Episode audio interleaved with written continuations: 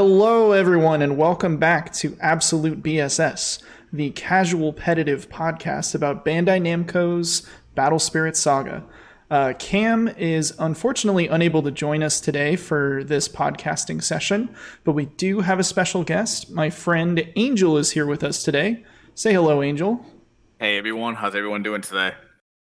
Thanks for being with me, Angel. Um, I wanted to bring you on for a couple reasons. Uh, one, Cam and I met you at the very first event that we ever went to for Battle Spirit Saga, and uh, basically immediately became friends with you. Uh, although we didn't know we were friends until we ran into you again at our second event that we ever went to. Um, That's right. and uh, two, you recently went to a grand open, and so I wanted to have you on to have you discuss a little bit of that with us today, so that way we could uh, have a little chat about how it went because we haven't really gotten to debrief much. So, yeah, no, absolutely. Like I said, I appreciate the invite. Uh, you know, I know Cam's not here, but definitely you guys having me on. It's definitely uh, an honor, and I'm excited to be here. Thanks, man. Yeah, um, it's unfortunate that Cam's not here because I feel like um, I don't know if the podcast is going to be as funny. We have some big shoes to fill. so, um, cool. Uh, why don't we start off with introducing yourself and kind of your background uh, in games and, and kind of you know what, sure. what games so, you like to play that kind of thing yeah absolutely so you know as everyone you know as eric said my name is angel obviously um, you know i've been playing card games god for as long as i can remember um, those of you guys that listen to Eric's and Cam's his podcast, I mean, a lot of the games are probably gonna be very similar. You know, when mm-hmm. I was mm-hmm. younger, um, I never really played Pokemon um, at least the card game, but I did collect them obviously because they look very cool. Uh, but definitely, I would say my main game that I invested in for a very long time since I was in fifth grade would be Yu-Gi-Oh. Uh, I'm a huge Yu-Gi-Oh fan, nerd, all about it. You know, I love I love it to the core. Um, played Yu-Gi-Oh very competitively for gosh about seven eight years um, until the game got a little out of hand and you know a little, a little, yeah. to- a little, a little toxic. Where you just know, a little uh, toxic, just a little bit. I know, I know. Eric and I have talked uh, quite a bit about this when we were out to lunch uh, not too long ago about yeah. just you know games that you open up your hand and you can't play if you don't have a response then you lose it's, it's not really fun so but other than yeah. that you know I, I love yu-gi-oh for what it is i think it, it definitely has influenced a lot of other games I did play Magic when I was in middle school. Um, never really big into the competitive thing until I got a little bit older. But by that point, I just felt like you know it was out of my league. A lot of people have been playing it for 20 plus years, um, yeah. and I was getting my butt kicked all the time. And uh, you know, trying to learn all the terminology that there is in Magic is crazy. But I do play Magic Arena. Um, it's a very good pastime, and I and I love that that game. Uh, other card games for sure. You know, I played uh, Hearthstone, obviously. Um, a big Blizzard game, been playing that for a very long, long time. Quite a bit of standards, hit legendary a few times.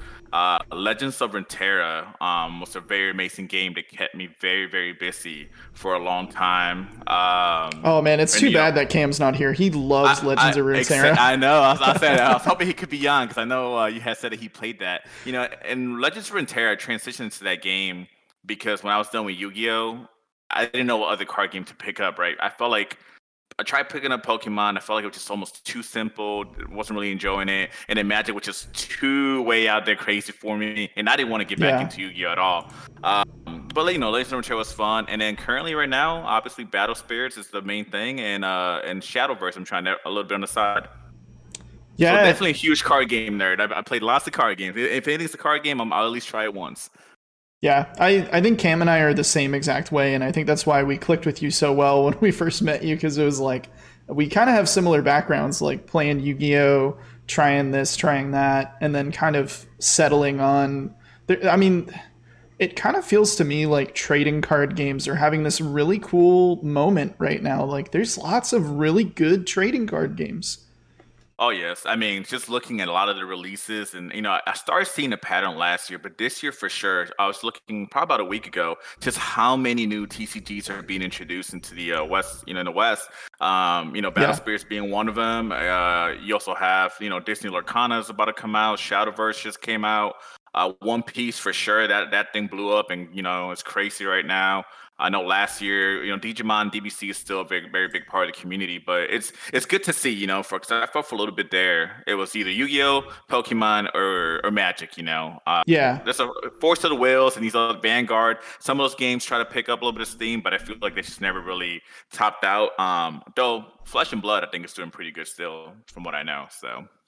Yeah, Flesh and Blood was one that I was a little bit interested in uh, for a minute, but I just I never picked up any cards and I never ended up trying it. But I, you know, everything worked out because I ended up finding Battle Spirits, and now thanks to you and Cam, I think I'm I'm starting to really get into Shadowverse. So no, yeah, that's awesome. I mean, even like with Battle Spirits, you know, I remember when I met you guys at uh, at our local game store. You know, yeah, I think it was funny too. I think I heard it one of the podcasts you guys were talking about it. I think we all came dressed like we're all all black, all wear hats. Yeah. It's like thought yeah. we are gonna rob the place. it's like yeah. we're all very new to it. You know, we're all excited about it. And I think after that little you know store release event i can tell i mean hell you won it you know but yeah. uh, i think we all felt like wow this game is really really fun and you know i've been following battle spirits for a very very long time um, and it's funny because i caught battle spirit on a whim i was literally on a youtube video about cars or something like that and mm-hmm. it was mm-hmm. one of the advertisement videos for it um, and I was Man, like, your phone was definitely spying on you to know that, that yeah, you would yeah. like that. so, it, but you know, for a little bit I knew about it, the lore and all that, it looks awesome. You know, and Shadowverse, like I said, I'm glad you guys are getting into that as well because I, I wasn't sure if you guys were gonna like it or not. But it's, it's a very good game. It's very oh, good. So I, I don't know if you if you've had a chance to listen to our most recent episode yet, where we talk about our Shadowverse experience. If not, if no, it's not okay. yet. Yeah, no, I need um, to. I um, need to. Yeah, no, not yet.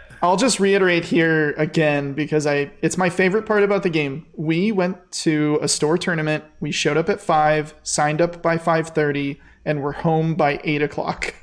wow! It's the game is so fast, and I really like that actually because we can go to a tournament, spend like three hours there, and then go home, and then I don't feel like drained. You know. Yeah, that's that is one thing that I'm, you know, it's a good point actually because I went to the uh, open release for that uh, a couple weeks ago, and you're right. I mean, I want to say it was about nine, I maybe it was ten of us, and if we were there for two hours, I think that was long. You know, like it was yeah. pretty quickly. Most games felt like didn't last about 20 minutes, if that, depending how your deck was doing. So that's that's very true because it does get exhausting sometimes, and we'll talk about it once we talk about the uh, Grand Open. But oh yeah, it, it, some games, you know, and just talking about Yu-Gi-Oh and even Magic, right? Like it's almost like depending how intense that match is or who you're going against, it like it becomes from being fun to like okay, this is mentally exhausting right now because you're like yeah. really looking at every single possible outcome. Where Shadowverse is almost like you pilot it the best you can, right? And just the cars do what the cars are gonna do, and that's it, you know. And, and it reminds me a lot of Hearthstone, so I think that's why I yeah. like it a lot. Yeah, super fun. I picked up the uh, Nintendo Switch game for Shadowverse. Uh, it's like a. It kind of reminds me. I don't know if you ever played those old like Nintendo DS Yu-Gi-Oh games where you're like. Oh, abso- oh absolutely. Those yes. games were great. it, rem- it, have you heard of this Switch game for Shadowverse? Do you have a Nintendo no, Switch? I have Nintendo Switch, but I didn't even know they had one for Sh- uh, oh. for Shadowverse. I've been playing the the game on Steam, obviously, for a couple months now. Dude, so check this game out. Uh, you you play in like this like Shadowverse high school, and everybody has Shadowverse decks, and you like run around the school and challenge people to Shadowverse oh, battles. Wow. yeah, I'm definitely have to check that out because that's yeah. I mean you said it like back in the day. I mean even the PSP era, like yeah. uh, Yu-Gi-Oh, Tag Force, Dark Duel Stories. I mean you name it, any Yu-Gi-Oh game that was on Game Boy, PSP, 3DS, I will buy. So and I like that. I'm gonna have to check that out. I didn't even know there was such a thing. Definitely like check that. it out. Yeah, Cam turned me on to it because he was like, I've been playing the Switch game, and then I talked to him about it, and then I was like, man, I gotta pick that up because that sounds like something I would love, and I do. It's it's great. I've been playing it, but um, anyways, yeah, let's move into uh, let's move into Grand Open talk. So you went to the Grand Open in Ohio. Um, tell me about it. I, I really want to hear about I guess everything. Uh, however you want to talk about it. Do you want to talk about your deck first, or do you want to just like? Uh, I'll just let you kind of go with it. I have your deck pulled up, so we can look at it in a sec. Okay. Um. Well, let's we can just talk about the experience first and and how it went, and then we can dive into the deck, I guess, as things went on. Um, sure. that works. Yeah. So yeah, so Grand Open Ohio. So um, very, I was very excited for it, right? So I, I didn't get a chance to go to the uh, actual launch event in Vegas when this game came out because it was just a tight window. When, uh, by the time I found out about it, um, and then obviously the first Grand Open, I want to say it was about a month right after that. Was in California, and it was just it's just a little pricey, you know, especially yeah. with me not having a real deck yet. I didn't even have booster boxes, or so I didn't even know what was going to go to play. So I was like, let me just save my money. Uh, um, you know, see what the game is go, go to a couple local stores. So I definitely, when I saw that it was going to be in Ohio, I signed up. Obviously, it was you know not bad of a drive, and I knew it was going to be a huge, huge event, and it, it turned out to be. I want to say altogether was about 410 people that registered for that event, um, which was huge. Yeah. Um, the only thing I will say, you know, it, it's funny because I, I, nobody knew about it from the Battle Spirits players least, but Bandai decided to have a One Piece tournament as well at the same time in that same oh, building. No. So there was probably over a thousand people, Oh, including man. you know some of the guests or whatnot. And to make matters worse, the, the building had a broken AC, so it was hot. I'm talking about hot sweat fest. You know, there's always Yeah. memes around about how you know trading gun players smell. That that's really what that was. Oh, there, so you just had like this pressure cooker full of hot dog farts Dude, just ready to blow. yes, absolutely. So, you know, getting to the event, it was nice. It was at the Ohio um, Expo Center. I actually thought it was going to be at the convention center, but it was at the Expo Center. You know, it's a nice little venue. I think it's a little bit older. Um, getting through the line or whatever was pretty fun. You know, you can tell a lot of players were excited. Um, I think out of majority of the people that I played and were there that I talked to was the first Grand Open. So I think everybody was like, "Oh my god, I'm so excited for this!" It's a really good way to play Battle Spirits because you know Yeah. one thing with Battle Spirits being so new, it's not in every local game store, unfortunately. So it's very hard to play games. You know.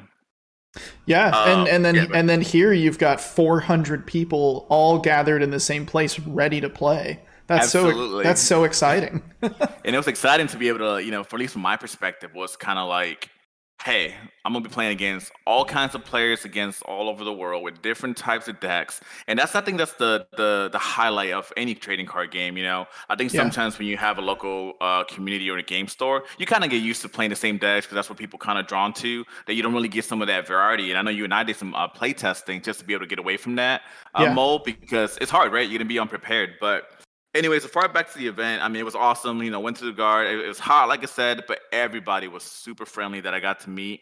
Um, as far as the uh, the spotlight for it, I, I want to say One Piece kind of took the spotlight. Unfortunately, they Yeah. had a TV for all the game matches. Battle Spirits did not. You know, I know they had a, a streaming on Twitch, but there was a couple issues with the Wi-Fi and whatnot, and it was kind of disappointing. Just kind of knowing that that was a huge event right before the Pro Tour that's about to happen in July, you would think, you know, and you're still technically trying to sell this game to a lot of people, right? It's Yeah. still very unknown. I would have thought that they would have put a little bit more of a spotlight with TVs and all that, but One Piece took that, so that was a little disappointing to see. yeah, One Piece is a Bandai Namco game too, right? Like they're both Yeah. Bandai.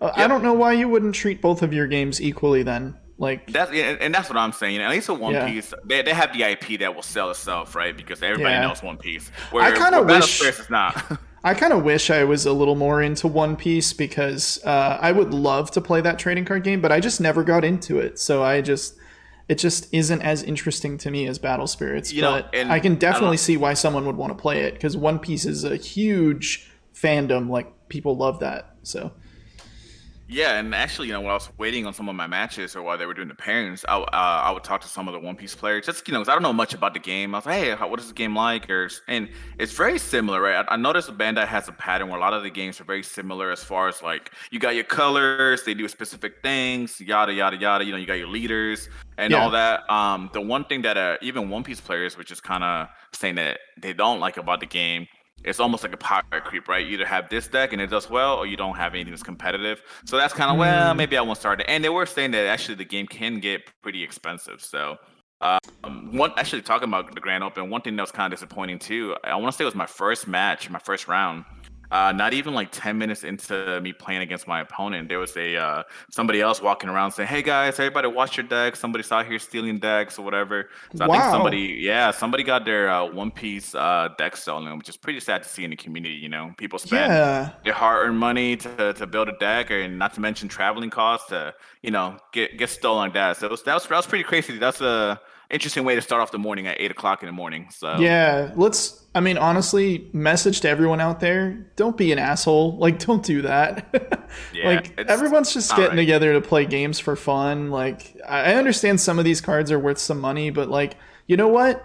Build yourself a really competitive deck and get into the event and win the money. That's the way you do it. Absolutely, you know. And honestly, uh, I will say this too: there's a lot of people that were playing at both events that just build a deck that they can afford at the time, you know, and they were doing yeah. You don't have to have all the special rares like you know we have in Battle Spirits or whatever the alternate versions are in One Piece. I don't know. I don't know much about the game, but don't yeah. take someone's stuff. I you know I know we all watch anime. I know Rare Hunters was the thing in Yu Gi Oh, but let's not do that in real life. yeah, like, I mean, together play. if you if you steal somebody's deck and maybe you know maybe they have a couple maybe their deck's worth like two or three hundred dollars like that's two or three hundred dollars for you. What if that two or three hundred dollar deck was like that person is not going to play this game ever again now. Like that mm-hmm. was they just got some really lucky pulls in their booster packs and built this deck. They were excited to be there and now you did this to them and they're never going to touch this game again. And it, yeah, it, that's just horrible. But um, I'm glad that your deck didn't get stolen, or at least I assume it didn't. You didn't mention no, that. No, it, it, it, did not. You know, as soon as they said that, uh, one one tip of advice I would give people that haven't been to huge events like this, um, you know, Yu-Gi-Oh was kind of very similar to some of the regionals I went to in YCS. Yeah, guys, I know a lot of us have our backpacks and all that. Keep that under the table, right between your feet. That's what yep. I always do. I always sip it up. Don't trust. You know, you're gonna meet some great people. You know, like I said, I met Eric and Cam at one of these uh, local events, but don't just leave your backpacks there. And, and you know, it's first time. Oh, trust them because you never know who they're with. It could be their friends. So it's just always yeah. keep them underneath your. Or if you have, you know, if you go with your girlfriend, boyfriend, whatever it is there with you, have them hold it because that's the best tip of advice I can give everybody. Keep it under the table, and that's what I did. If I went to the bathroom, I would take it with me. I would not yeah. leave that thing sitting anywhere. So that's fantastic advice. Yeah, I if I'm in the even in my local game store, I still try to take out just what I need. I zip up my backpack. I put it underneath uh, my feet so I can feel it at all times. And then, um, yeah, if I need to go to the bathroom or something, I put everything away. I know it's a pain in the ass, but like I put everything away and I take it with me because, uh, yeah, you know, the the easiest way to avoid uh, having your your stuff stolen is just don't even give somebody the opportunity to do it. Absolutely. And another thing too that I've noticed a lot, uh, if you guys are given, you know, because somebody was asking me about my deck profile and they were talking to me, always just be aware of your surroundings, right? Either like you know, Eric just said, sip up the rest of the stuff you don't need because as you're talking about your cards or showing off your deck, you know, you are distracted. You're trying to give that person your full attention. Somebody yeah. behind you can snipe it, someone on the side, or or maybe they're doing it on purpose, right? Maybe they're just trying to distract you. So just always be aware of your surroundings, guys. I know we're all trying to be the best person we can be in the local game community, but unfortunately things like this happen. And it was kind of sad that the first day of the event at eight o'clock, not even 20 minutes into the, the you know, the event actually going, somebody got their deck stolen. So whoever that person is, if you're listening, sorry you get the deck got stolen. Yeah. Yeah. Shout out to you. That sucks. But um so it was hot. There were yes. there were thieves surrounding you at every turn. yes, uh, it was it was crazy. how how was um how how was your first match? Like how did it go? Do you want to talk about the deck before we talk about that or Yeah, so yeah, let's I guess let's go into the deck that way. Yeah. So um I went in, you know, I'm I'm a huge uh dark slash anything evil kind of player, and I've been like that in any of the games I've mentioned before. You know, Hearthstone. I prioritize yeah. Warlock. Um, are you Magic. playing Abyss? Are you playing Abysscraft in? Uh... yes, I am. Yeah. so I start. I started off with Dragoncraft, and I like Dragoncraft. But uh, you know, when you guys were talking about Abysscraft, and I, you know, I played some of that because on the uh, on the Steam game, I was playing. Um, I forget what it's called, like Vengeance. I forget what it's called, but the the thing is basically like vampires and stuff. Oh, um, Bloodcraft. Bloodcraft. That's what it yeah. was. I know they changed it for the for the West, but yeah, I was playing Bloodcraft. Uh, so yeah, anything dark, I, I am playing Abysscraft for Shadowverse. So absolutely. Nice. so you know, with that being said, uh, I went you know playing purple deck. Um, as far I didn't really go with anything crazy for the name. I just called it like purple control. I think is what I went with because I felt that's yeah. what it was. The one that you um, sent me um, is uh, named unnamed deck. So that's uh, oh unnamed deck. That's that's even better. Yeah. It, it was like purple control. I think because I yeah. think we, I, we had to name it for the event. Uh, yeah. It was pretty standard. You know basically core of purple. You know, you run your Camelot Knights, obviously the all star of the deck is uh Beldegor. you need Beldegor, at least four copies of that. If you're playing yeah. purple without them, unless you can't afford them for whatever reason. And you know, I had the SPRs, but you can get the regular one for pretty cheap. You guys yeah, need to play Beldegor. The SPR is like twenty, but I think the regular is like a buck fifty. So yeah, like um, that is the card. Beldegor is a three cost one reduction, uh, purple spirit, level one for one core two K, level two for three cores four K, and it has this really cool ability that I believe he's the only dude in the first set that has this, although we have some more in the second set. Um, but he has this ability called Immortal. And so if uh, a spirit that costs four or five is destroyed, you can summon him from your trash during either attack step. And whenever he's summoned, he basically is like a burning force on a stick, kind of like he can uh, select one of your opponent's exhausted spirits that cost four or fewer and destroy it. So it does have to be exhausted, but four or fewer cost is like a pretty that hits a lot of stuff. Yeah, it really does. And you know, and we'll talk about this card. Um, you know, we'll talk about my matches later on. But yeah. I will say this, guys, this card won me a game, and it was the game I needed to win. Um, so definitely, I would just say this: you have to play. At least if you're still playing set one, set two might change a couple things, but I still see him being a very, very good card. So I, I play um, Beldegor in some of my I like non-purple decks. Like I'll splash him into a white deck sometimes. Like yeah, I mean he's just a good surprise card, and, and honestly he's not that expensive even even in other colors. You know he's only yeah. a three cost without the reduction, um, and with the effect you get, and it's you know it's timeless. You can use it over and over again as long as you yep. know you're playing four or five uh, spirits. So yeah, it's very good. Solid card. Um, apart from that, I say, typically, you know, I played the Dark Knights of Aggravel, uh, the Dragonaga Assassin. I will say this is another huge crucial card that I think you should play in purple. Um, not to mention the cost, right? But as far as the curse ability, it's very easy to have, but really what you need on this is the draw power.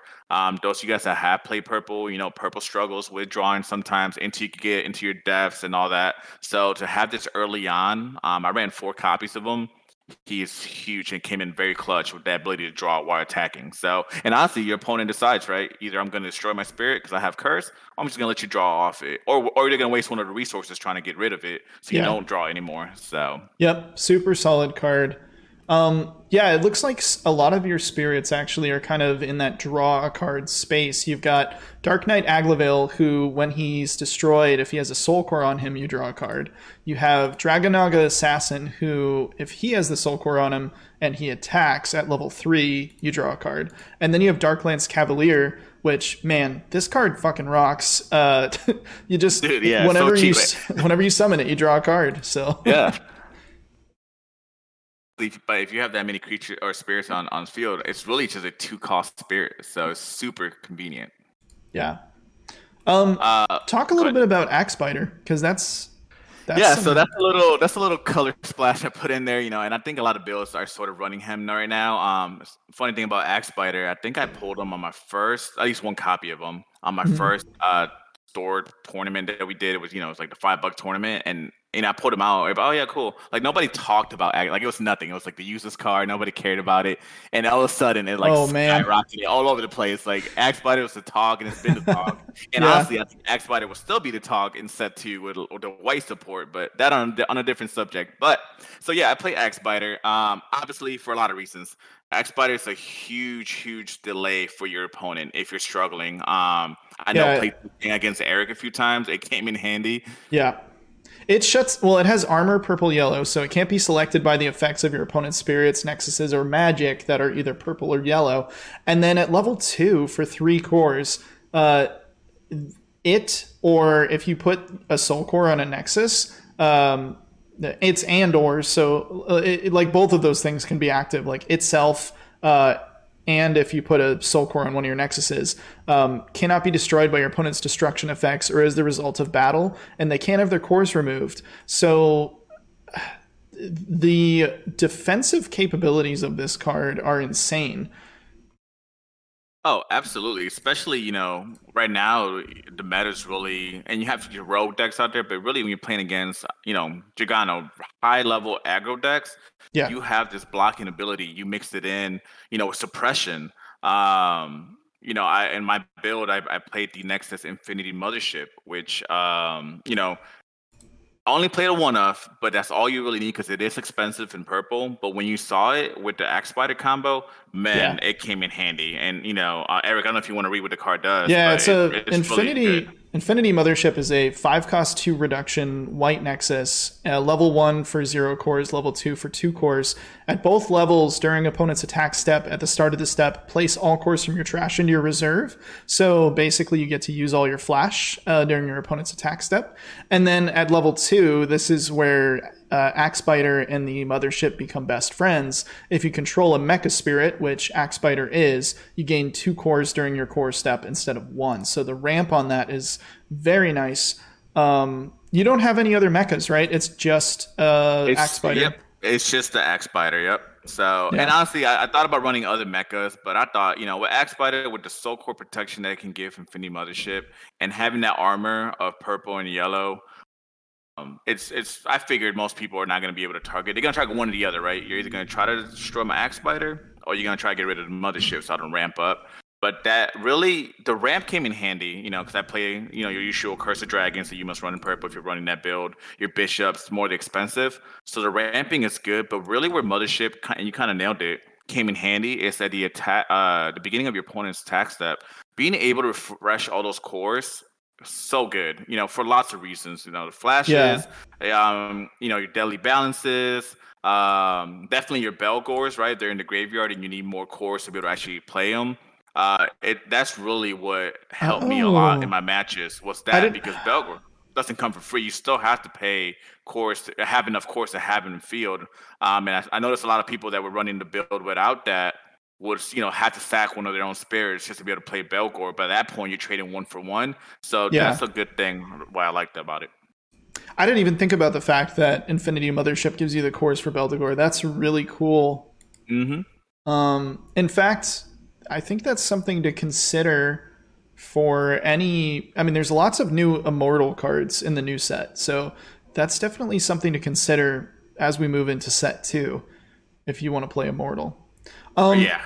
So you mentioned suppression. Suppression works really well with Axe Spider. Uh, four cost two reduction, white magic, main flash. Select one spirit against 3,000 BP during this turn. If you spent a soul core as part of the cost, that spirit can block while exhausted for the remainder of the turn. So that comboing with Axe Spider's like indestructibility means you can just infinitely block everything um, if you have the two of them. But uh, I do have a question for you just based on what I've seen so far, and I'm wondering if you observed this as you were playing your matches. Uh, did you find that you were strained for the Soul Core? Because um, you've got quite a few cards that reference it. Uh, Camelot Knight needs it for Curse. Dark Knight Aglavale needs it for When Destroyed to draw a card. Dragon Naga Assassin needs it to draw a card. Um, the Axe Spider you know, if you want to protect your nexus, you have to put it there, and then suppression needs it for the infinite block. So how how did that work out with the soul core? Did you find that you had it um, when you needed it, or did you oh, find yeah. that it was tough? So uh, that's, that's actually a very good question. Um, certain matches, honestly, yes, right. Uh, so almost most of my matches were that happened, it was very like I had to think out what my strategy was gonna be because you know that's the one thing about this game I think that I love where the mechanics are pretty simple per se, right? You got your cores, yeah. you got your resource, that's what you use, that's your mana per se. But yeah. where the game gets extremely where I would say skill based in your decision making is for the soul core because you only get one. And this is a prime example where Eric's asking, right? You have all these cards that get an extra amazing ability if you have the soul core but then you're at a point now where you have to decide what do i need to use it for the best? So yeah. um i would say with my build i didn't struggle as much because for example i'm not really running a big even though a lot of my spirits some of them say curse i'm not running that, that traditional curse build where i want everybody to have curse. So yeah you're not running like Maduke and stuff right? Exactly so, like Camelot yeah. Knight is a free drop um really i used him more for cost reduction just to have a spirit to block. Um i will have the core on them so when I need them. But then, you know, I just kept moving up. So, you know, once I had enough cores, then I would remove the core to play it on the assassin because I needed draw power. Um, if if I didn't have the assassin and I need that draw power, then obviously I would move it to the Aglavale. Um, once Axe Spider came on, you know, the Soul Core didn't matter until I had Mothership, so it allowed yeah. me to be free with it. Um, but by that point, I had either enough resources or I had enough cards in my hand for my draw ability that I could move that core around. Like for example, for Axe Spider, right? If I'm playing yellow or something against red that usually only put one core in the spirits, then I would move it to the Axe Spider. So uh, you know, I I once they made one or two matches, I might have like oh god or like what did i do with my soul core? But ideally yeah. i just kind of looked at what a scenario was. Like you know if i had a crappy hand because i got greedy and i, and I did mulligan which happened quite often because i'm so bad about mulligan because i'm like i need this. I can get out i always think i'm the best. Like i'm gonna get out of this somehow and I yeah so, i do the same thing. It's fine. But you know um, very good question though. But yeah for at least for me personally at least with the build and what i was trying to get because the end goal for me was trying to get as many cores as possible draw into my cards as much as, as fast as I can before they can start popping things off like my Nether Worlds and all that to be able to yeah. do the Bishop uh, Curse Dragon combo, and then from there I should have at least an established board uh, big enough, or you know if I did enough push damage with Axe Spider, because you know they're gonna have to block them. You can't get destroyed in battle, so either gonna block and destroy a spirit, or you're gonna take some life. So by that point in that game, I should be far. At least that's the idea, right? Should be far long enough ahead that the Soul Core didn't matter as much. Yeah, so I guess what I was thinking in my head is like, oh man, this is going to be some difficult decisions. It sounds like you just came at the problem a little bit of a different way. You came at the problem with a different mindset. Instead of thinking like, oh no, there's so many things that need my soul core, you're just like, all right, what is the one thing that that needs the soul core this turn? Yep. So it's exactly it. So, and honestly, sense. I would say of all the games I played, which I want to say we did, what it was nine rounds of Swiss most of the soul core was used uh, for drawing ability. That's really what I used yeah. it for. Um, I want to say it was maybe one match, if I remember correctly, that I kept it on the mothership because uh, I think it was a mirror match. I was trying to ramp a lot faster because I think you know I was like, whoever gets to the Curse of Dragon first and yeah. Bishop combo, it's gonna it's gonna win. so that's the one time I kind of kept the soul core on that most of the game. Um, yeah. For the most part, like I said, I didn't struggle very much on that.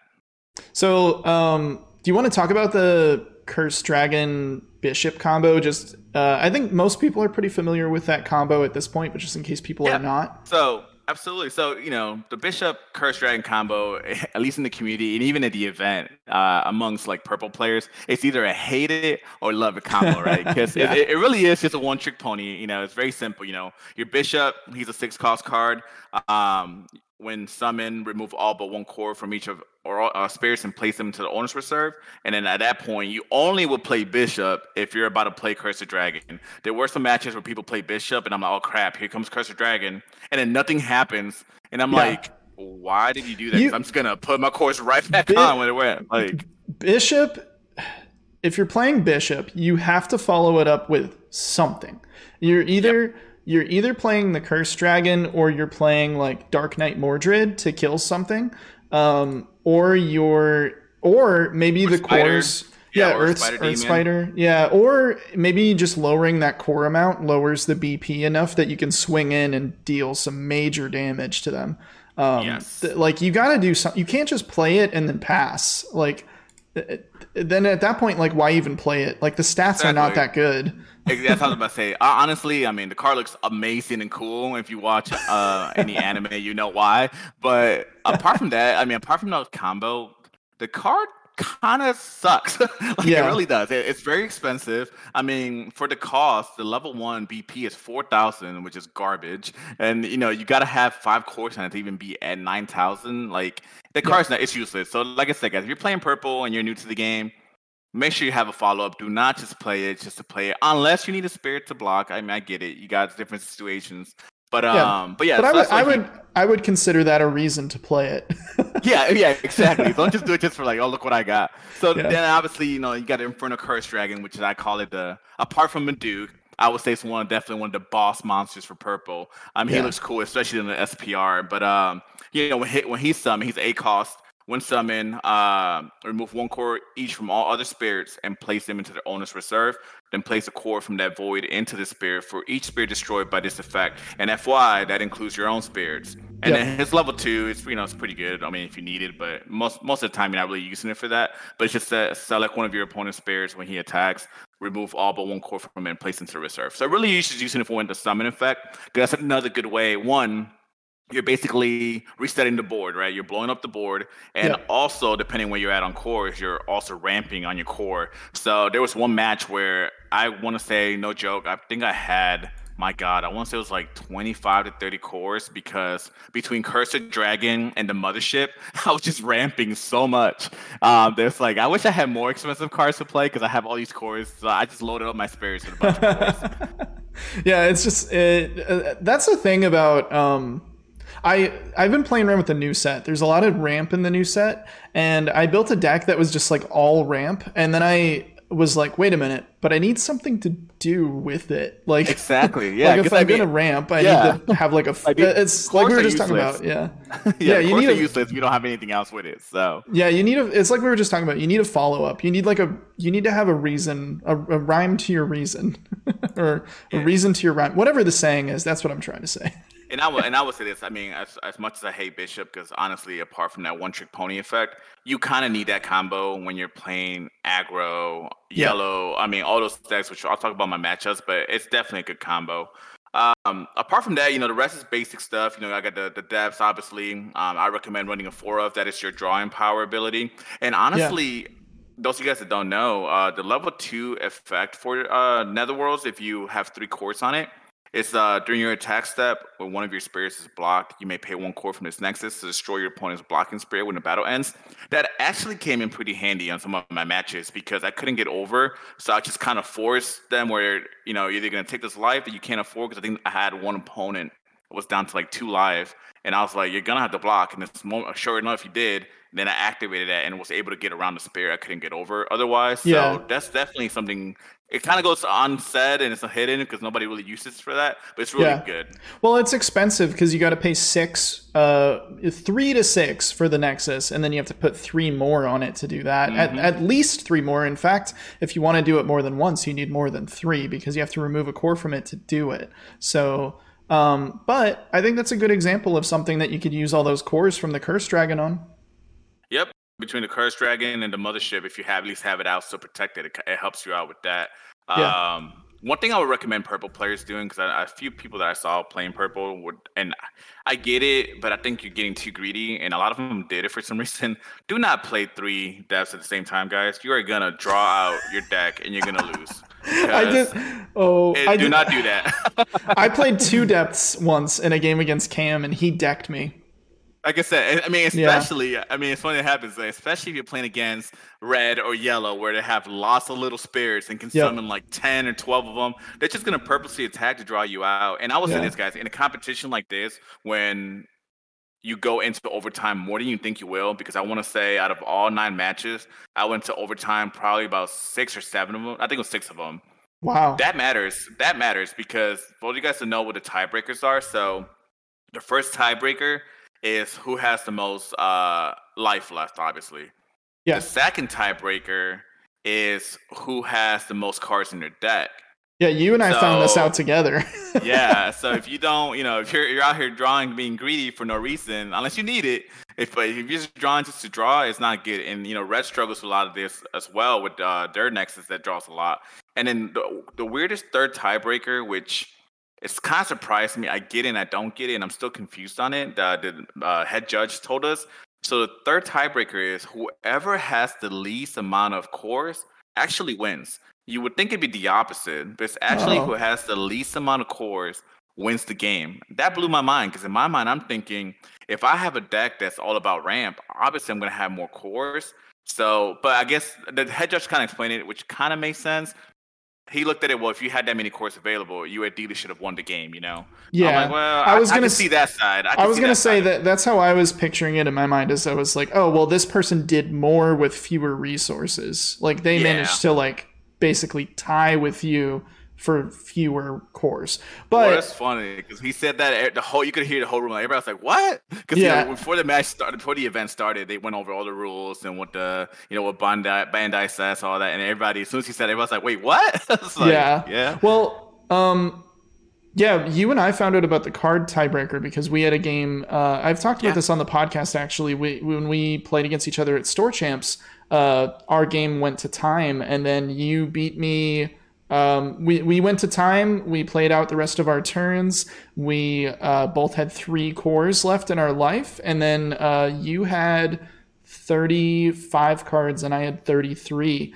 And I, the, one of the key determining factors of that game was that you killed my Namengard and made me draw three cards. And uh, yep. that yep. was like, oh man, I didn't even realize that that would have been bad for me, you know?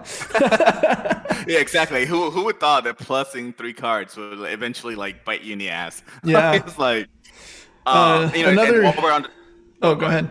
I would just uh, say, while we're on the subject about the deck, uh, one thing I learned at the event, which I did not know, and I think I told Eric and Cam through text, so I was keeping in touch with them, was when you, so you can't do a game one, obviously. Game one is whatever your deck is, which you shouldn't be in overtime anyways. Um, yeah. Unless, unless you're playing like a white mirror match, you might go into overtime on game one because I know I've seen it happen. But yeah. on game two, when you go to side, it ain't like other traditional games like Yu-Gi-Oh! is the only one I can think of that you you know side one for one or two for two.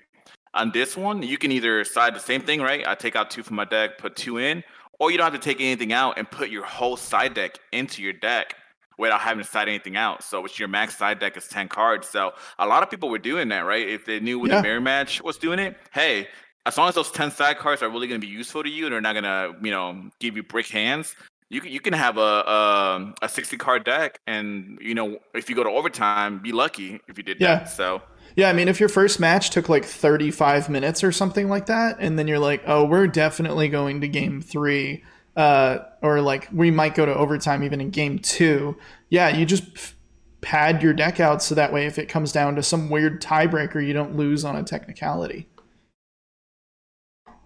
But when I just said that, I was like, I, I had to ask him my fight. Oh, wait, you're saying I could put my whole side deck in without having side? He's like, yeah, absolutely. I'm like, okay, not that I need to, because um, yeah. I think Eric might have it. But I run I, my main deck is 55 cards. You know. Uh, yeah, I was gonna bring that up actually. So yeah, I noticed you're playing 55, and at, I think maybe a few weeks ago I would have thought that was unusual, but I think. I've seen some uh, pretty top performing decks playing some odd numbers of cards. So was Tell us tell us a little bit about the 55 cards. Was it that there were things that you felt like you um, couldn't cut, or was it more uh, you were trying to play for this tiebreaker thing, or what, what, what was your thinking? So it's actually a mixture of things. So going into the Grand Open, um, I know I did a lot of play testing with Eric, um, and just looking at the meta and, and, a lot of the other events have been happening, like the online events, um, the Chile Grand Opening. Red straight aggro. Apart, you know, purple's out there with the mirror match. I wasn't worried about the mirror match because purple and the mirror match is kind of like who draws the best cards at the right times. Yeah, just answer one for one. I we also really we also play tested a lot of the mirror match to get yeah. you ready. Yeah, yeah, and you know, in the mirror match, it's control, right? I, I love control decks because mirror matches. That's exactly what it is. It's a control. I'm control what you do, and we're gonna yeah. we're just gonna be trading back and forth until somebody can pop off, right? Or yeah. or one of these spice cards come off um, which for me would have been the Mothership and the Axe Spider. Um, and you know, I'll talk about the other two that I have in there and really kind of spice things up against the mirror match. But I was really going preparing my deck to go against red and yellow. Those were my biggest um, worries that I had for a number of reasons. One, I, I haven't played very much against those uh, decks because a lot of people, you know, around here where we live are either playing purple or white or a splash of different things. Um, but two, I was really worried about purple struggles with big wide boards, right? Purple's good at controlling one for one, trading, removing cores here and there. But board wipe is very hard if you you know if I'm playing against somebody that goes wide. So my idea between going 55 cards in the deck is exactly what you said, right? I didn't really want to cut anything because I felt like everything that I wanted in my main deck I wanted to be able to be prepared and control whatever deck I'm playing against. And, and my mindset was like, if I win game one, game two and game three are gonna blast, right? Because I can, you know, even if I lose game two, I'm still ahead. Oh, I was ahead, right? So I can yeah. kind of recover, kind of see what I need. But if I'm I'm in game one, that pressure's already off. I, I, they're gonna be more stressed out of trying to win. Where I'm kind of like, all right, now I see what you got to play. But really, like, I also wasn't too worried about the the amount of cards I had, just due to the fact that I have a lot of drawing power, right? I have the assassins, I have the lancer, um, the depths, you know, um, and the two cards I did did not want to cut, and I man, I stand up all night just like looking at my deck, like should I take it off? And I think me and Eric had a long conversation after our last playtest of like, should I yeah. cut it? Should I not cut it? Should I add this? Uh, I sent. I think I put it on Twitter. I, I put a picture of uh, those of you guys that watch Yu-Gi-Oh. There's an episode where Yami's just looking at, at the he's preparing for a tournament and he has like five or six different decks on his uh, table and looking at him intensely. That's what I felt like. Yeah. Like, what should I take out? But I didn't want to take out Feral Slash um, yeah. So let's. You want to talk about Feral Slash? Why I played it, or you want to read what it does, and then I'll talk about. Yeah, I'll read it out really quick. I didn't know that you even had this in there until you sent your deck over, because this wasn't. I don't think this was in there when we were playtesting. No, this, this was a last minute what they call Yami decision. it was a Yami decision. yeah. um, my girlfriend has this phrase that she uses whenever, especially for at restaurants, where she calls things game time decisions. Uh, so she'll be like, "I think I want the taquitos, but I also kind of want." Want the burrito. And then she'll be like it's going to be a game time decision. So then like you know the waiter comes over and then he's like all right what do you guys want? And then she's like burrito. That's awesome. You know I, I you got to make the game time decision. And that's what this card was for you it sounds like. Um so feral slash four cost two reduction red magic. Um so there's no reduction going on for this right? You don't have any way to reduce it. So you're always paying four. Yep. Um so always four cost for you it's a burst that triggers when you lose life. Uh, select one of your opponent's spirits with 3,000 or fewer BP and destroy it. You may then pay this card's cost to activate its main effect. The main effect is select one of your opponent's nexuses that cost four or fewer and destroy it. So um, a little bit of uh, some burning force type abilities there going off, but it's a burst. So yeah, talk about this a little bit. So Feral Slash, it's funny. This card, I think we got this card. I one of the promo, I think it was the launch event that you and I went. Um, I think it came up on the whatever the, the store gives you. Yeah, and, it's you know, the, I had it in my the binder. core set. The course, yeah, and I yeah. had it, and I and I was going through my binder before the event, before I you know drove out to Ohio, and I read it, and I read, I was like, holy crap! And I went back and looked. Here's the main reasons why I play this card. What's two reasons? First one, it's a burst, right? So it's free. It doesn't really cost me anything as far as you know mentioned about the cost cost reduction.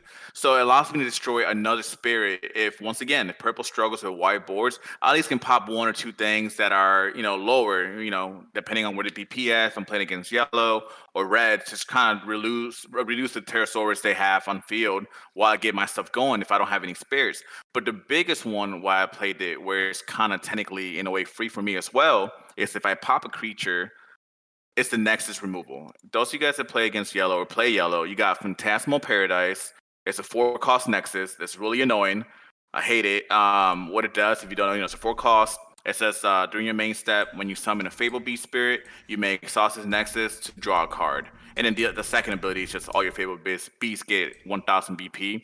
But that drawing, I can't tell you how much drawing power that gives yellow. So I definitely want, you know, counter against that.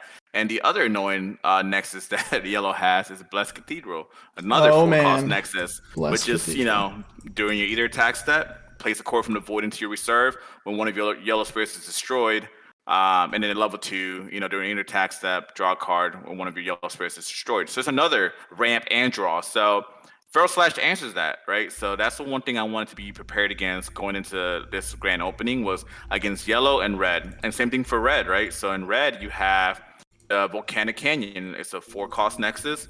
You know, those of you guys probably already know what it does. You know, during your draw step, you can draw one additional card. After you draw, discard a card from your hand, and then at level two, which is only costs one core, all your spirits gain 1,000 uh, battle points.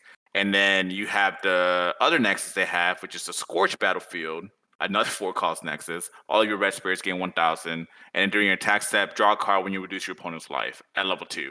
Um, so Feral Slash was very caught a lot of people off guard. I will say that, right? Especially in the main. I think if people were playing it, because I don't really recall seeing anybody that I played against playing it, but if they did, it's probably on the side. I decided to main it um, for those two reasons, right? I want to take care because yellow and red struggle without those nexuses a little bit, you know. And if you can take care of those early on, I'm golden, right? And and for a build that I want to call control, that's what I'm doing, right? And as far as the cost, people always expensive. It is, but by the time I need to play that card, ideally I should either have my Infinity Mothership out, or I purposely would take. I will always purposely go down to three life just to get those extra cores and ramp up a little bit quicker.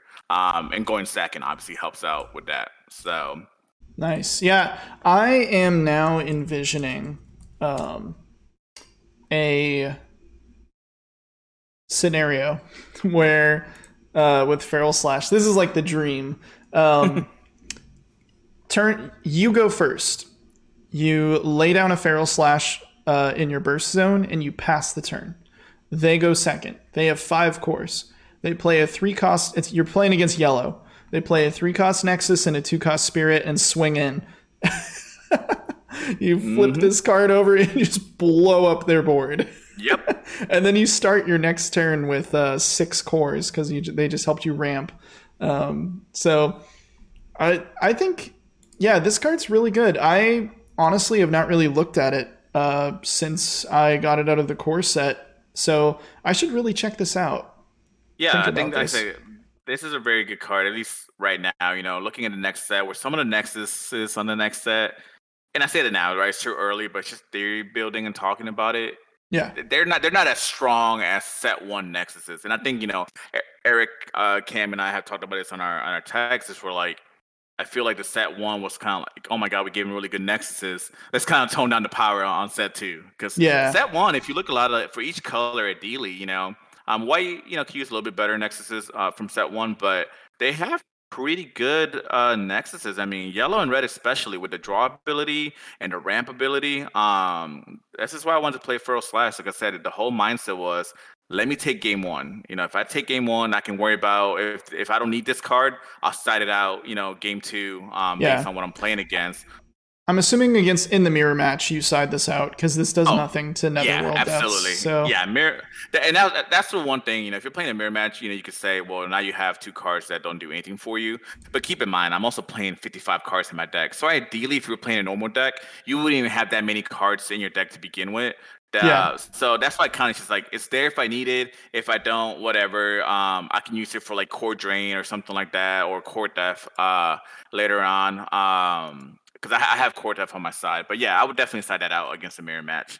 And then the other main card that I played um was Dream Bomb. You know, um, between the Infinity Mothership if it's still on board and the axe biter especially if i have two or at least i mean i would never have three but if i had two out um, but even at one it reduces my cost of dream bomb but you know dream bomb's an amazing card you know it costs yep. five but it's, it's a burst card so when you it lose life it, it fulfills a very similar role to the feral slash absolutely um, yep. it does not kill the things so it's not you know it's not as effective at you know removing the threat but if in the mirror match, this takes care of Netherworld depths at least for a little bit. And and that's really what I wanted to to do with this deck is control their nexuses because I mean at this point now, if you look at Battle Spirits, most of the uh, decks out there, most of your deck really needs those nexuses to survive. You know, uh, yeah. purple included, right? If you draw like crap and you don't have any of your spirits to help you draw for for whatever reason, I mean, let's just say you open up with like two two netherworlds and whatever, like a cursed dragon and let's just say a burning force.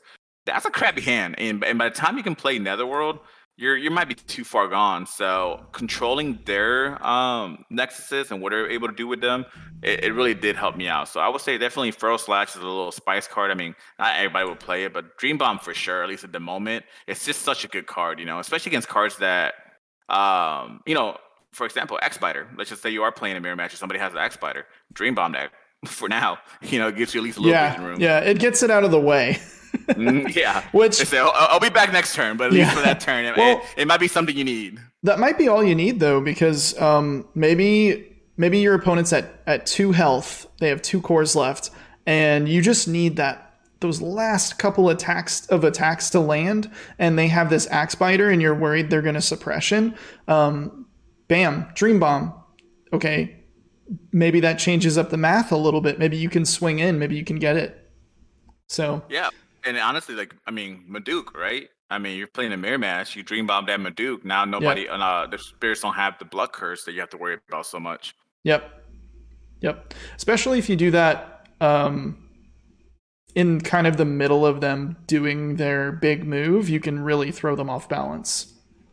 Absolutely, absolutely. Like you know, and I'll say this: like Feral Slash talking about. I mean, if you look at purple, if you're playing against an aggro purple deck, I mean, most of the spirits are three thousand or under. So you really can control. You know, when I was talking about in the mirror matches about who has that first little opening, that that's sometimes all it takes is you know you lose a life, like Eric has said, you ramp up with that core, and now you destroy one of the spirits, and it kind of gives you a little bit more of a, a, edge on hand. So yeah, I actually, um, I say more often than not, I'm pretty happy to lose a couple of life at the start of the game. Oh, absolutely. Like I said, my at least with purple, I, I haven't really played around uh, with other decks uh, as much to say that, but at least for purple, the max I will always go down to is three. You know, and ideally, you know, I should have at least an absolute ice shield by turn three, um, based yeah. on probabilities and all that. So I'd feel very comfortable with that. But I would say three because you need that ramp to start off with, you know, and especially with a deck like this, where if you look at my cost, it's pretty expensive, right? I mean, apart from the few three cost cards, um, everything's four, five, five, eight, five, six. So it is yeah. expensive. So going down to three, hoping that you get that, um, you know, those dra- the Dragonaga or the Dark Lancers to draw more. But really, what you're looking for here is to get that Axe Biter out to at least stall for a little bit, or that Mothership to help with the ramping. And then once you got enough cores on there, honestly, you're you're good. You should be a good spot. Yeah, makes sense. And um, yeah, I, I totally agree about that with the three life. I think um, people need to, uh, and I've noticed this with Magic players as well. When people start playing Magic, um, people are afraid to take any damage to their life, and uh, so sometimes like people will like if I'm talking about Magic, people will make really dumb blocks. They'll block mm-hmm. things they don't need to block. Like just take the damage. Like yeah. in in Magic, at least now you know there's their creature is tapped and can't block, and now you can swing in or you can do something to it. And it's kind of the same thing in Battle Spirits. It has that same tempo. Um, I am totally fine. I agree. Uh, going down to four, I don't really care. Going down to three. Um, I might try to prevent that if I have a good way to. Otherwise, it's fine.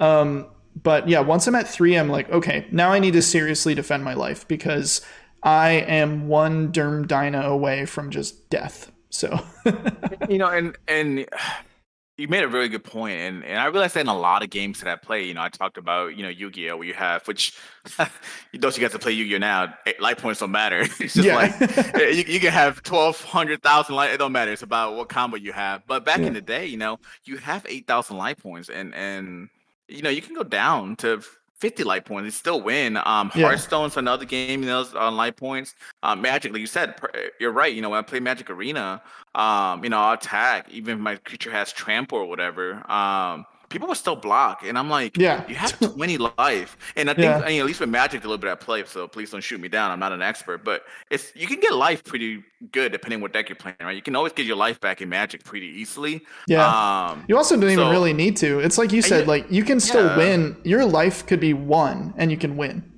I mean, I remember. I, I, wish I remember. It was a red deck. I still remember, but it was one of the creatures. But I remember winning a Magic Arena game with only one life left. So yeah. it, it's doable. The only thing I would say with Battle Spirits where it gets a little bit tricky, at least currently, is was two things, right? Battle Spirits life is also your resource, which I love, good and bad, right? Because you yeah. kind of depend on it you only have five life, which oh cool. It's not that no, it's five life It's nothing. And right yeah. now, apart from blessed on yellow, you don't have a lot of ways to get your life back. So it's kind of like if you're gonna take that damage, it needs to be you have to you know make sure you have a strategy behind it, or that your hand is gonna be able to respond. Don't just be taking hits for no reason because yeah. if you don't have anything in your hand, you're just hurting yourself at the end of the day. Yeah, it's just like we talked about Baculus earlier. It's just about making like calculated decisions. So if you're going to take damage to your life and it's a choice whether or not you take that damage, um, make sure that you're making that choice with as an informed decision. You're not just like, ah, I'll take it or ah, I won't take it. Like, I don't know, it doesn't matter. You need to think about like, okay, if I take this damage, that gives me one extra core. Then my next turn during my, my core step, I get one more. And now I have this many and I can play this eight cost eight cost card from my hand. Like that's how you want to be thinking about it. You don't want to be thinking about it like, uh, oh, it doesn't matter. Like you want to be like, do I block this? If I don't block this, like if I take the damage, does this actually help me? Um, exactly. I mean, and like I said, it goes back to like if you're playing casually, whatever, right? But I would remove myself from those pattern guys because at, at events like the grand opening, or you know, let's just say you go to a pro tour, or whatever. Like, yeah all those decisions matter, not even just for the game. Like you always gotta keep in mind, if I go to overtime, that's the first thing. That's the first tiebreaker.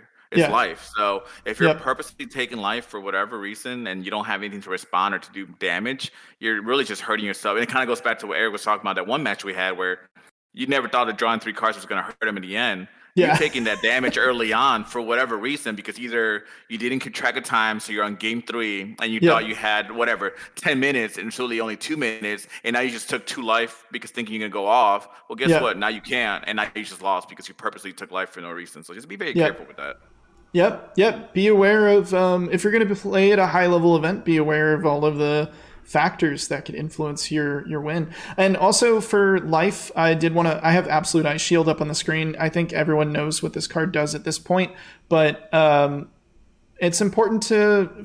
So we were talking about like different levels of life that you're comfortable at. So obviously, I'm comfortable at five. Still comfortable at four pretty comfortable at three, but starting to protect myself. Once I hit two, though, uh, that's where the decisions start to happen because if you go down to one, you can no longer uh, absolute ice shield.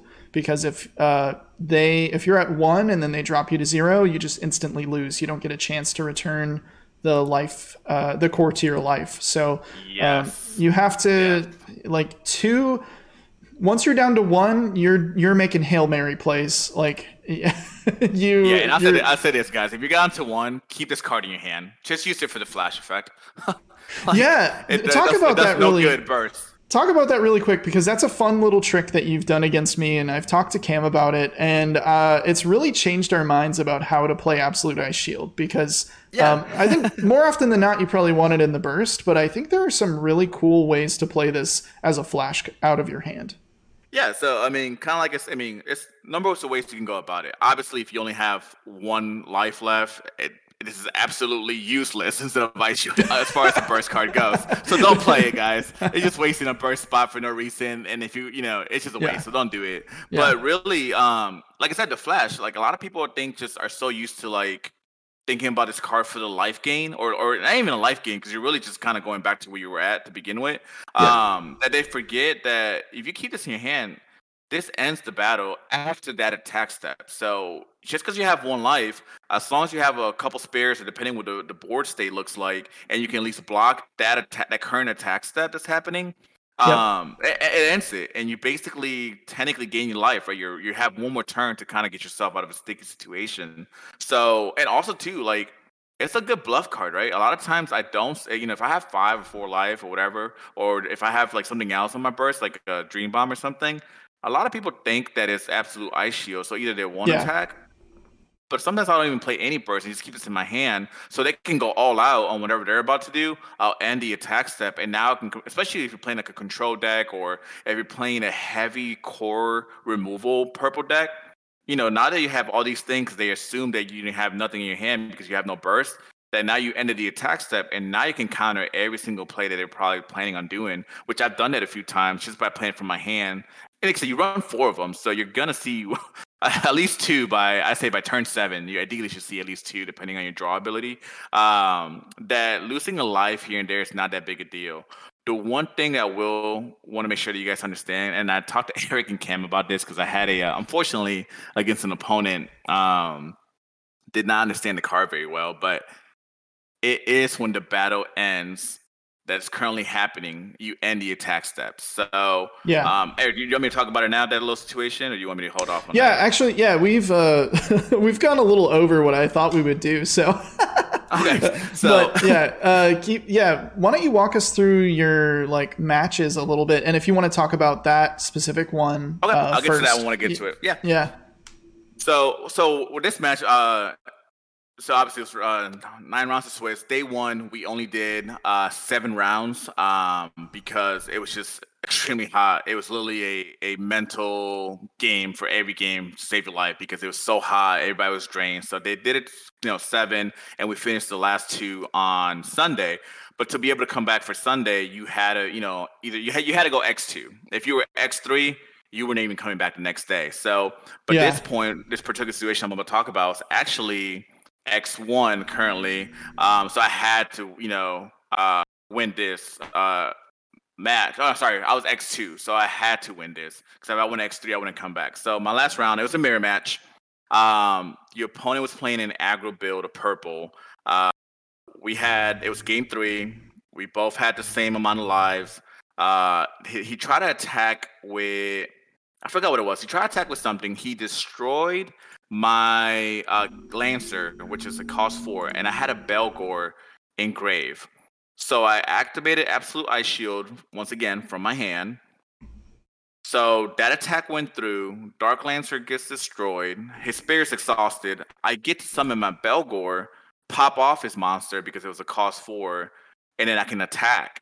He was trying to dispute that because he was under the impression Absolute Ice Shield completely ends the battle. This never happened. And we called the judge. He disagreed with the judge. We called the head judge over, and they all said the same thing. I mean, it, it, clearly states it when this battle ends. So that battle phase, or you know, happened anyways. Where it triggers Belgor because it's during that attack step. So please make yeah. sure that you, you know, guys. I know we get frustrated in close level competition, but it it's important that you it, I, you know, it's a joke about it, and I think you guys hear it all the time. Those trading card game players, we don't read cards, right? we yeah. really don't sometimes, but well, it's on there. I mean, yeah. Let's talk about the timing. So they swing in with a spirit.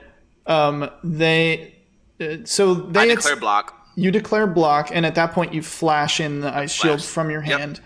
The, the ice shield says when this battle ends, end the attack step. So as soon as everything about this battle is resolved, like everything, then the attack step ends. So they kill your Dark Lancer, which then triggers the Beldegor's ability. Um, and bear in mind, we're still in the attack step because uh, the battle has not ended yet. We're now working on this triggered ability. Beldegor comes in, does his thing. Now the attack step is over. So and and that I mean that really just that didn't that that scenario didn't win me the game, but that that was turn three. So you know when you go to overtime, it's turn zero, one, two, three. So that was his last turn. Yeah. So by me doing that, he couldn't swing in anymore from my life. So we went to overtime, or we went into the tiebreakers, which we both had the same life. And once again, this is where having more cards in your deck came in handy. oh, this guy must have been having, so pissed off. Oh, he, he was mad. Like literally, like those of you guys. Uh, I think his Twitter is Bean. Most of you guys know who Bean is. He won like one of the uh, online Battle Spirit uh, tournaments where his purple deck. He was one of my. He was sitting next to me, and he put he like literally talked to me afterwards. Like that guy was he was screaming. Uh, he was mad. Wait, so it was not it wasn't the Bean guy that did no this. no it, was, no no it was oh, not okay. Bean. It was somebody else. I won't mention his name, but it was somebody else. But even Bean was like, my God, that guy was like distracting me because he raised his voice. He was yelling at the judges. Because oh, he didn't agree with absolute ice shield. He didn't agree with the card. He didn't agree with the scenario. But it was all legal play, right? And then he got mad that I had more cards in my deck. Well, and I was like, "You have how many cards left?" Or like, I even told him, "Like, you could deck check." Like, my list says fifty-five cards. That's what I have. Yeah. I like, I mean, so. so yeah, that sucks. Like to act like that at this event, but also I kind of get it. Like everything you've just described, this game decides who goes to day two you're in game three of this game. It has been a long, hot, sweaty day. yes, of... by this point, I think it was like eight thirty at night, and we oh, started at eight o'clock in the morning. So, so it's definitely like, a long day. I, I don't want to defend, you know, the actions here, but I will say, like, I get it. yeah, it's, and then it's... to lose to the like to card, lose like that, yeah, yeah to yeah. lose to the card count tiebreaker. I yeah. mean that that does suck. Uh, so like I get it, but I, you know, yeah, don't don't yell at judges though, please. But you know, I get it. They're there for the job, and you know, it might be something so silly, but I'll tell you this: like, I play some high level people that are in the Battle Spirits community right now. Um, uh-huh. Just to name a few: um, Vincent Shepard. Um, he played the Blessed uh, Fable build. Uh, Ian Ross, which he actually was the one guy that went to finals um, ended up losing um, against uh, Red against Giuliano. He was Rex. he was playing Fabled, right? He was playing Fabled as well. Yep, he beat me. Um, actually beat Vincent. Same thing. We went to game three, overtime. Tiebreaker was more cards in my deck. So I have Wait, won more games. You yes. you you beat him uh, on cards in deck. Yep. Yep, wow. I beat Vincent on Carson deck, and he's. I those you guys know about like Vincent's a really, really good player, very good player. Yeah. And I played against Emil uh, Men's, which he also went to top. I think it was a top eight as well, top sixteen. And my last uh, game that I actually lost, uh, I should have won. Guys, count your cores correctly. I was, I think, exhausted already, and I could, you know, I played against Tim Rivera. Those of you guys oh. don't know who Tim oh. Rivera is, he won the first grand opening with the Rex guy. So he was yeah. playing the same deck, playing the same deck. You know, it's funny when I sit down with him. I was like, "Oh my god, you're Tim." He's like, "Hey, how you doing?" So, and I joked with him. I was like, "Wait, you already got your invite, so just let me have this." he's like, "He's like, no, nah, you got to work yourself for it." So it's fine. You know, I was, I was just joking around, but I was expecting to play something differently. And no, he was playing red again. And you know, game one. Psh, completely had it right. He just went wide right away. What you know, doing what Red does with uh, Gigano, Rex, and just you know killed me. So I went, let's go to game two, scoop. So game two, I go. I win because he goes all out on his spirits. I do the bishop in front of curse dragon combo. Oh, he nice. says, yeah, yeah, yeah. He's like, I don't have no response. Let's go to game three. Cool. So game three takes a little bit longer, right? At this point, we're like probably eight minutes left uh, in game three before we go into overtime. And I don't know if it was my nerves. I don't know if I was just tired from. I, I don't know what it was, but I counted my cores three times, and I felt like I did not have enough for the Bishop Curse Dragon combo because he had no burst card face down, um, no cards in hand. He had three or four spirits and one nexus, and his spirits all had, including the Rex, only had one core on it. Because I forgot what combo he had done where he had to use some of his cores. I think he played like Burning Force or something like that. Um, so if I could have got these guys out, Bishop and the Curse Dragon, I could have, you know, same thing like game two. Board wipe, go in for life and win the game. And for some reason, I guess I just my, my math wasn't good that day, you know. I, and I realized this after the fact because he ended up winning, obviously. And he asked me, "Were you about to do the Bishop Curse Dragon combo again?" I was like, "Yeah, but I didn't have enough cores." And I kind of replayed the whole scenario, and I did have enough cores. I just I just forgot no. that I could sack my own spirit um, which I know this, I just forgot at the moment. I yeah. sacrificed my own spirits, and I was like, "Oh my god, I could have won." But honestly, I wasn't too upset about it because at that point, I was already, um, I think I was already X three there. Uh, so he was just the last match. So I went X four. Um, so it didn't really matter because you really had to be X two to really kind of top thirty two. But the yeah. end of day Saturday, when I looked at the pairings, I was top thirty two. And then you know obviously by the end of the day Sunday, out of four hundred people, I ended up uh, eighty two, which is still a huge accomplishment. Like I said, I played a yeah. lot of big names, a lot of good players. It's not like it's not like I was playing a bunch of like it was a lot of experienced players that have been to you know other grand openings, or you know, Emil uh, is huge in the Magic uh, gameplay as well. I think he's won a few things with that. So it was amazing. Yeah. Like I said, I met a lot of cool people. Uh, Cosmic, Aspira, some of these YouTuber guys I met I love, as well there. I love Cosmic's videos, and he's been doing Shadowverse videos too. So yes, I've been wa- I've been watching just like every video he uploads. And look, the like, same way personality he has on his videos, it's the yeah. exact personality he has.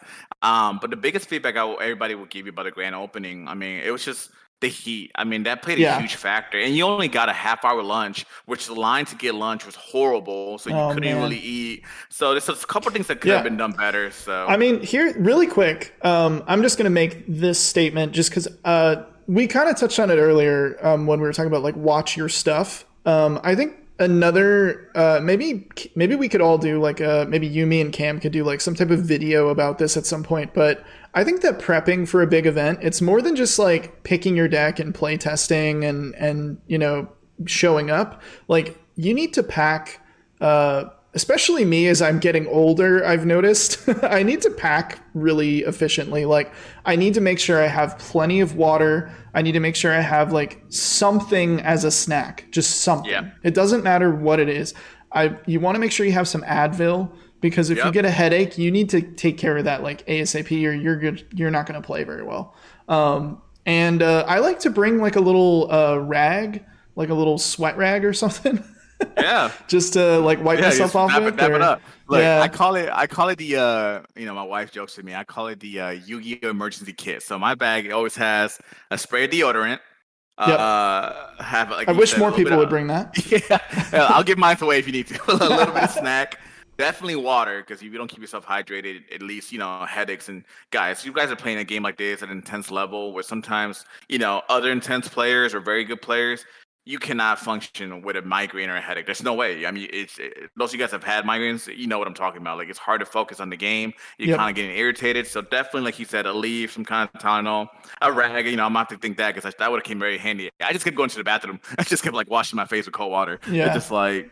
But definitely, you said preparing for a tournament, um, especially like huge events like this a lot this is this goes and a lot of us stay up late i know i did it myself so i'm guilty of it but try to get a good night's sleep because it's like you know for a test you have to be mentally ready, prepared, try to have a good breakfast. But you know, I, I get it. A lot of us stay up till midnight trying to, or eleven fifty nine before we submit a deck list um, to try yeah. to, you know, do that. Oh, and that's one thing that upset a lot of players, right? Which they gotta get better at. They got a lot of feedback about it. So the um, people that organized the event didn't account for Ohio's time change.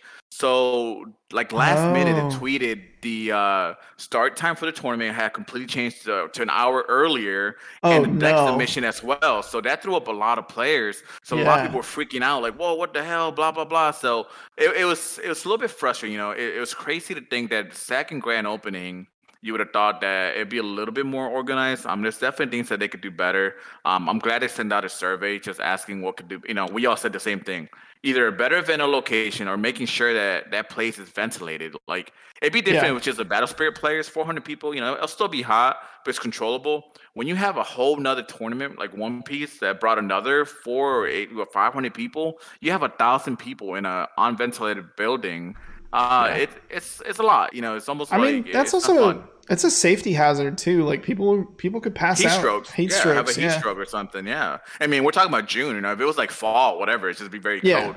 You can bundle up. It's easier to get warm than it is to get cold. You know, unless you're gonna have a bunch of naked players. So it's just like. oh man. Um, really quick before we move on to our next segment here, uh, anything you want to talk about from your sideboard? I, I see um, some extra suppression, um, some extra burning force. Yeah, so from my sideboard, I will say this. I, you know, maybe just because I was towards the end of the night, because I stayed up pretty late trying to build this deck. Um, the Mechlord Durham Dyna, I honestly, if you ask me today, why did you even play him on your side? I don't know.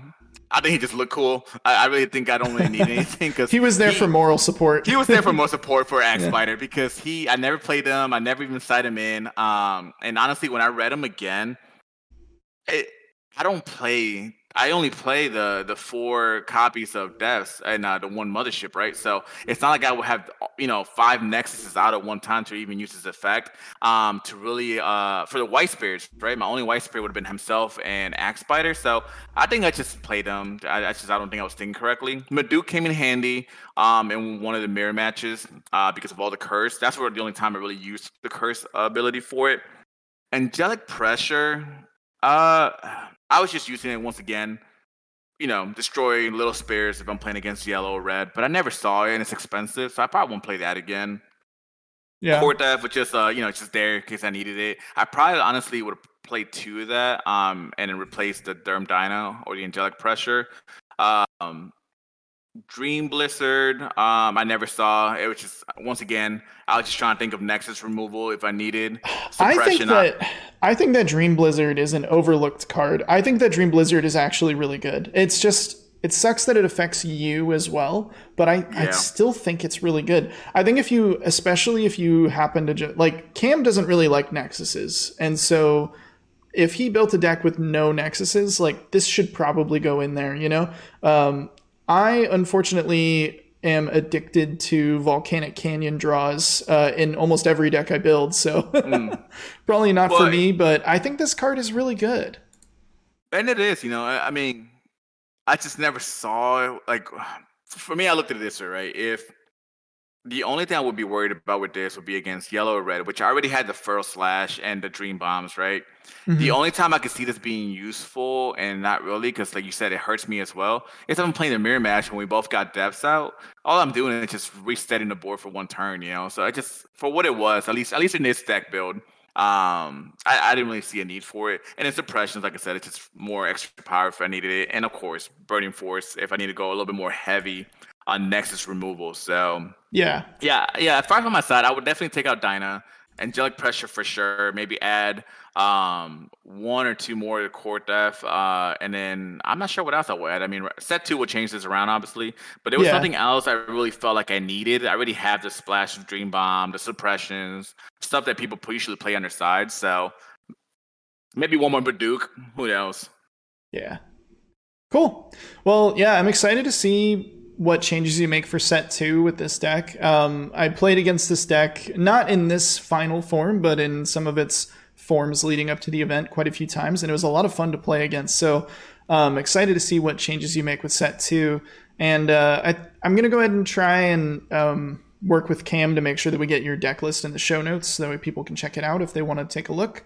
Um, yeah, they can pull it open. They can pull it open and look at the cards while they listen to the podcast. But um, we have gone quite a bit over. So originally, I was planning for us to do our top three favorite cards from the new set. But I think why don't we just do our number one?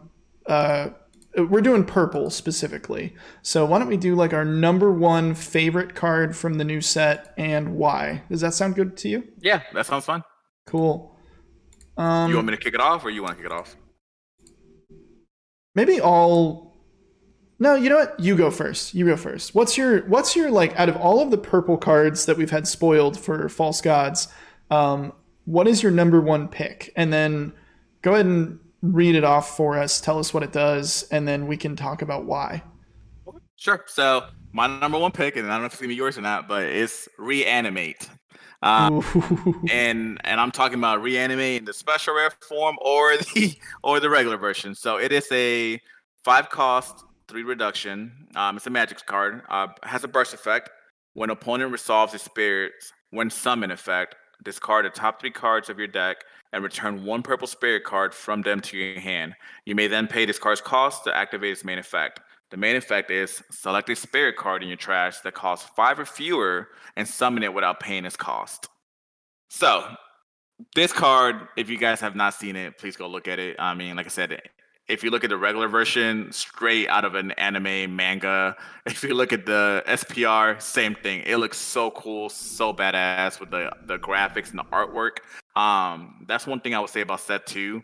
A lot of the artwork for some of these cards, they've almost like stepped it up a notch, you know? Yeah. Um, the art in this set looks and, amazing. yeah. And this is not even talking about Gundam because that could be a whole nother subject. Oh, yeah. bunch of hours we could talk about Gundams. But yeah. the reason I like this card is it kind of goes back into set two. You notice a lot of immortals coming out. So it's almost like you want to send things to your graveyard Yep. To be able to use that more ability. Um, you know. And, and there's some undead. About, there's some undead stuff going on too. Yeah, there's there's a lot of undead, a lot of little tricky things you can do now from the graveyard. You know, it's almost like everybody else is getting tokens and Purple's getting like little graveyard shenanigans. Um, so I think this card's really good. Um, granted, I have to see how it mixes in with other things and how people build it, but the fact that you can basically summon a cost five or fewer spirit for free without paying his cost. I mean, you'll have you have to have the one core obviously to keep him on board. Um, that's huge. I mean, that is extremely huge. Um, that could be a make it or break it depending on what your board state looks like or what your end goal strategy is. So I think this card is really good. I mean, not to mention his burst effect. Um, and then you know people say, oh well, when summon. When summon was not very valuable in set one, but set two, I mean, green, yellow, I think yeah. even purple. There's a lot of when summon effects. So Star Blast draws, any of these cards that have when summon effects are gonna extremely go up uh, as far as playing and, and you know some of the some of the artwork for SPR the the SPRs might go up in value based on you know people playing them. So that would be my favorite though. Reanimate for sure. It takes the cake for me. Yeah, I um this is definitely up there for me. It's not my number one, but it was in my top three. Um, and I totally agree. I mean, you and I have both played a lot of card games, and anytime you have a recursion effect in a card game, uh, powerful. Like any any card game I've ever played that allows you to pull stuff out of your trash, um, usually a pretty playable card, and this allows you to pick two of them. Like one of them you get to add to your hand, and then the other one you just, you get to just play. So. Uh, super powerful effect. One thing to note, um, just because I think, you know, like we talked about, card game players don't read the cards. Um, the first effect says discard the top three cards of your deck and return one purple spirit card from them to your hand. So it's not out of your whole trash, it's out of, uh, you know, just the three that you discarded. So just yep. something to keep in mind. But and I mean, like like I said, reading about that, you guys can combo that off though, right? Like, you, yeah. if there's something from those three that you saw that you want to play, then don't put that to your hand. I mean, literally put it on the trash as long as it's a cost five or fewer, and then yeah. you can summon it. Like you're basically gaining one to your hand, and then you're summoning at the same time. So please, yeah, that's a good point. Yeah, super solid card though. I think it's going to see play uh, outside of purple as well. I think people will pay five for this. Oh yeah, I, yeah, that's yeah. I could only imagine that. That's a very good good splash card to put in. Yeah. All right, you ready for for my pick? Let's hear drum roll. What uh, is it? so my pick is similar in a way, but a little bit different. And I'm actually kind of between two cards, but I think I got to go with my gut here and pick a card that I've, I've already talked about on the podcast before, but I've been I've just been building decks with this thing like crazy. And it is Impaler Forest. It's a mm. uh, Nexus, purple Nexus. So okay. Impaler Forest is a four cost two reduction purple Nexus. Uh, for, so level one and level two for zero cores at level one and three cores at level two. During your attack step, when you destroy one of your spirits with one of your effects, your opponent selects one of their spirits, remove a core from it, and place it into the reserve. That effect is not really the reason I'm playing this card. It's kind of like icing on top of the cake. Maybe you maybe this goes off every now and then, maybe it doesn't. The reason I'm so excited about this card is during opponent's end step. At the start of the step, you may discard the top card of your deck. If you do, select a spirit card in your trash and return it to the top of your deck. So this allows you to pick what you draw, and it could be anything. It doesn't have to be purple, it just has to be a spirit. So I've been playing this. Um, there's that luster uh, like OTK combo with with uh, uh, Caduceus, I think is his name, oh, Doctor yeah. Doctor Duck, um, and Michaela. And so I've been trying to build uh, basically any decks where you can do combos. Uh, I think you can slot this in and it could help you get your combo to go off. So um, that's why I'm so excited about this card. On top of that, we talked about the Baculus and Curse Dragon combo earlier. Um, if you have Baculus or Curse Dragon in your hand, but you're missing the other piece of the puzzle, but you have it in your trash, you just stick it on top of your deck. Yeah, that's yeah, I think that's really good actually. I didn't think of that. So yeah, it's. I think that this card enable. I I just can't help. I'm just so excited to build with this card uh, because I just feel like there's some sort of secret. There's something to it. Like I feel like if I can just figure out what the combo is that this really enables, I could just make some crazy combo deck. Um, and that just really gets me excited to build decks. So. well, it's almost like you know you're, you're foreshadowing. Where you, I mean, you're gonna know what your next card is, right? So, like, for my favorite card, you can kind of play into reanimate depending on what you're trying to do because you know at least one of your two, uh, one of your three cards was going to be, you know. Um, yeah. And like I said, this set looks like a lot of shenanigans for purple for from you know from grave to hand, from deck to grave. So it's, it's I'm excited. I'm excited for the meta to change a little bit and, and just add a bunch of viable decks to other players. You know, because you know we have green, so yeah, we we gotta we gotta get some games in um, with the set two cards because Cam and I have been playing so many games with the set two cards, and it's so much fun. Uh, I'm excited for you to try them out, and I'm yeah, really interested to, actually, because really yeah, interested to see what you do with purple. Yeah, so. no, I do. I, that's a good point. I really need to do that because you know the next Grand Open that's right around the corner in August. Um, so and you know, set two comes out in what uh two weeks right now, about the 28. Yep. So yep, right about right around the away. corner. So yeah, definitely. Yeah, we need to get together and uh yeah. So games. Last thing to mention here before we sign off. Um, you and I and Cam are all going to uh, Gen Con in August. Yep. And uh, we're going to be playing some Battle Spirits events. I'm only, unfortunately, I can only play in the one on Sunday, but I believe you're playing at all of them, right? Yeah, I'll be there from uh, the Thursday, starting Thursday morning, all the way to the Sunday in the day. I actually extended the day just to play it. And I, those of you guys that, if you planning on going and weren't sure, please go. One's gonna be awesome, but two, I don't know if you guys saw the promo that's gonna be handed out. It looks amazing. It is badass. Yeah, looks sick. Um, yeah, the tricky part with this though is set two is going to be legal for Gen Con and it comes out the weekend before Gen Con. So uh, I I don't know about you, but I've been trying. I'm a little stressed about getting the cards that I need for my decks because I've been playtesting with set two cards, but I just don't know if I'm going to have them for the event. Yeah, that's a good point too. Actually, I, I said grand opening. I probably we really do need to get together, start play testing because depending on what we play test, like you said, that's that's kind of what happened with Set Wonder, right? By the time it released, I think the the next event was the following weekend, and you don't know what you're gonna pull, even if you bought booster boxes, you know. So it's just kind of it's kind of hard. So I might lean to look into Gen Con, maybe splashing some of the uncommons or commons in this set with set one. That way, at least I know for a fact I'll at least have them. Um, yeah because I'm I'm worried about the X rares and especially with the Gundam collab, right? I don't know if, how many slots that takes or what the chances are of pulling what now is going to be compared to set one. Um, yeah, so that's that's a good point. That's a good point. But it'd be a good testing environment for uh, before the grand opening for sure. Yeah, and um, I'll be playing at uh, the Grand Open, I think, with you in uh, September, right? September, at, yep. It'll be uh, Tulsa, Tulsa, Oklahoma. That'll so be that's fun. gonna be fun. It's gonna be fun, man. And we have know, a lot of we have a lot of playtesting in our future.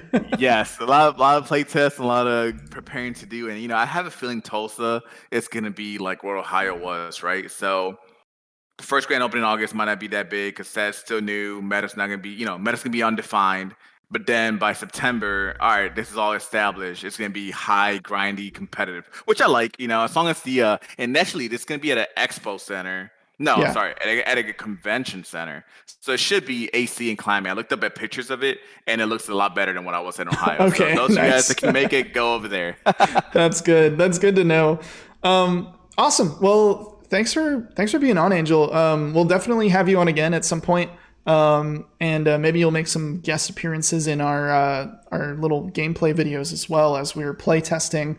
Uh, I don't know if you want that. Maybe you want to keep your tech kind of secret. I don't know. Maybe you'll just play meme decks whenever you're uh, you know playing against us for the videos. Nah, but... hey, I'm down for whatever. Ain't nothing. maybe maybe when we get closer to the grand opening, maybe I'll keep my tech deck a little bit secret. But no, yeah. I, once again, thank you guys for uh, for having me. I mean, I know Cam couldn't make this one, but you know, I definitely appreciate you guys and the invite. And you know, I'm always down to sit here and as you can tell, we went a little bit over, but hey, I love to, I love Battle Spirits. I can talk about card games, and and you guys are always fun, and we can talk for hours. So yeah, I'm excited. Yeah. So anytime you guys want me, just let me know, and and I'll hop on for sure. Hell yeah! All right. Well, thanks for listening, everybody. Uh, thanks for listening to another episode of Absolute BSS. Uh, you can find Absolute BSS uh, on Twitter at Absolute BSS Pod. We're also, um, feel free to email us if you want to talk to us directly at absolutebsspod at gmail.com. Uh, you can also uh, respond to, I believe there's going to be some polls or something. Cam always does something fun with these whenever he uploads them. Uh, and you can also comment on the YouTube video. We're at, at BS, Absolute BSS Pod on YouTube as well. So feel free to leave a comment. Uh, please subscribe if you want to stay in the loop. Watch some gameplay videos as we are play testing set two. We'll definitely have some up for you. And uh, yep, thanks for thanks for watching and thanks for joining Angel. And see you guys later. Bye. See ya. Thank you. Bye.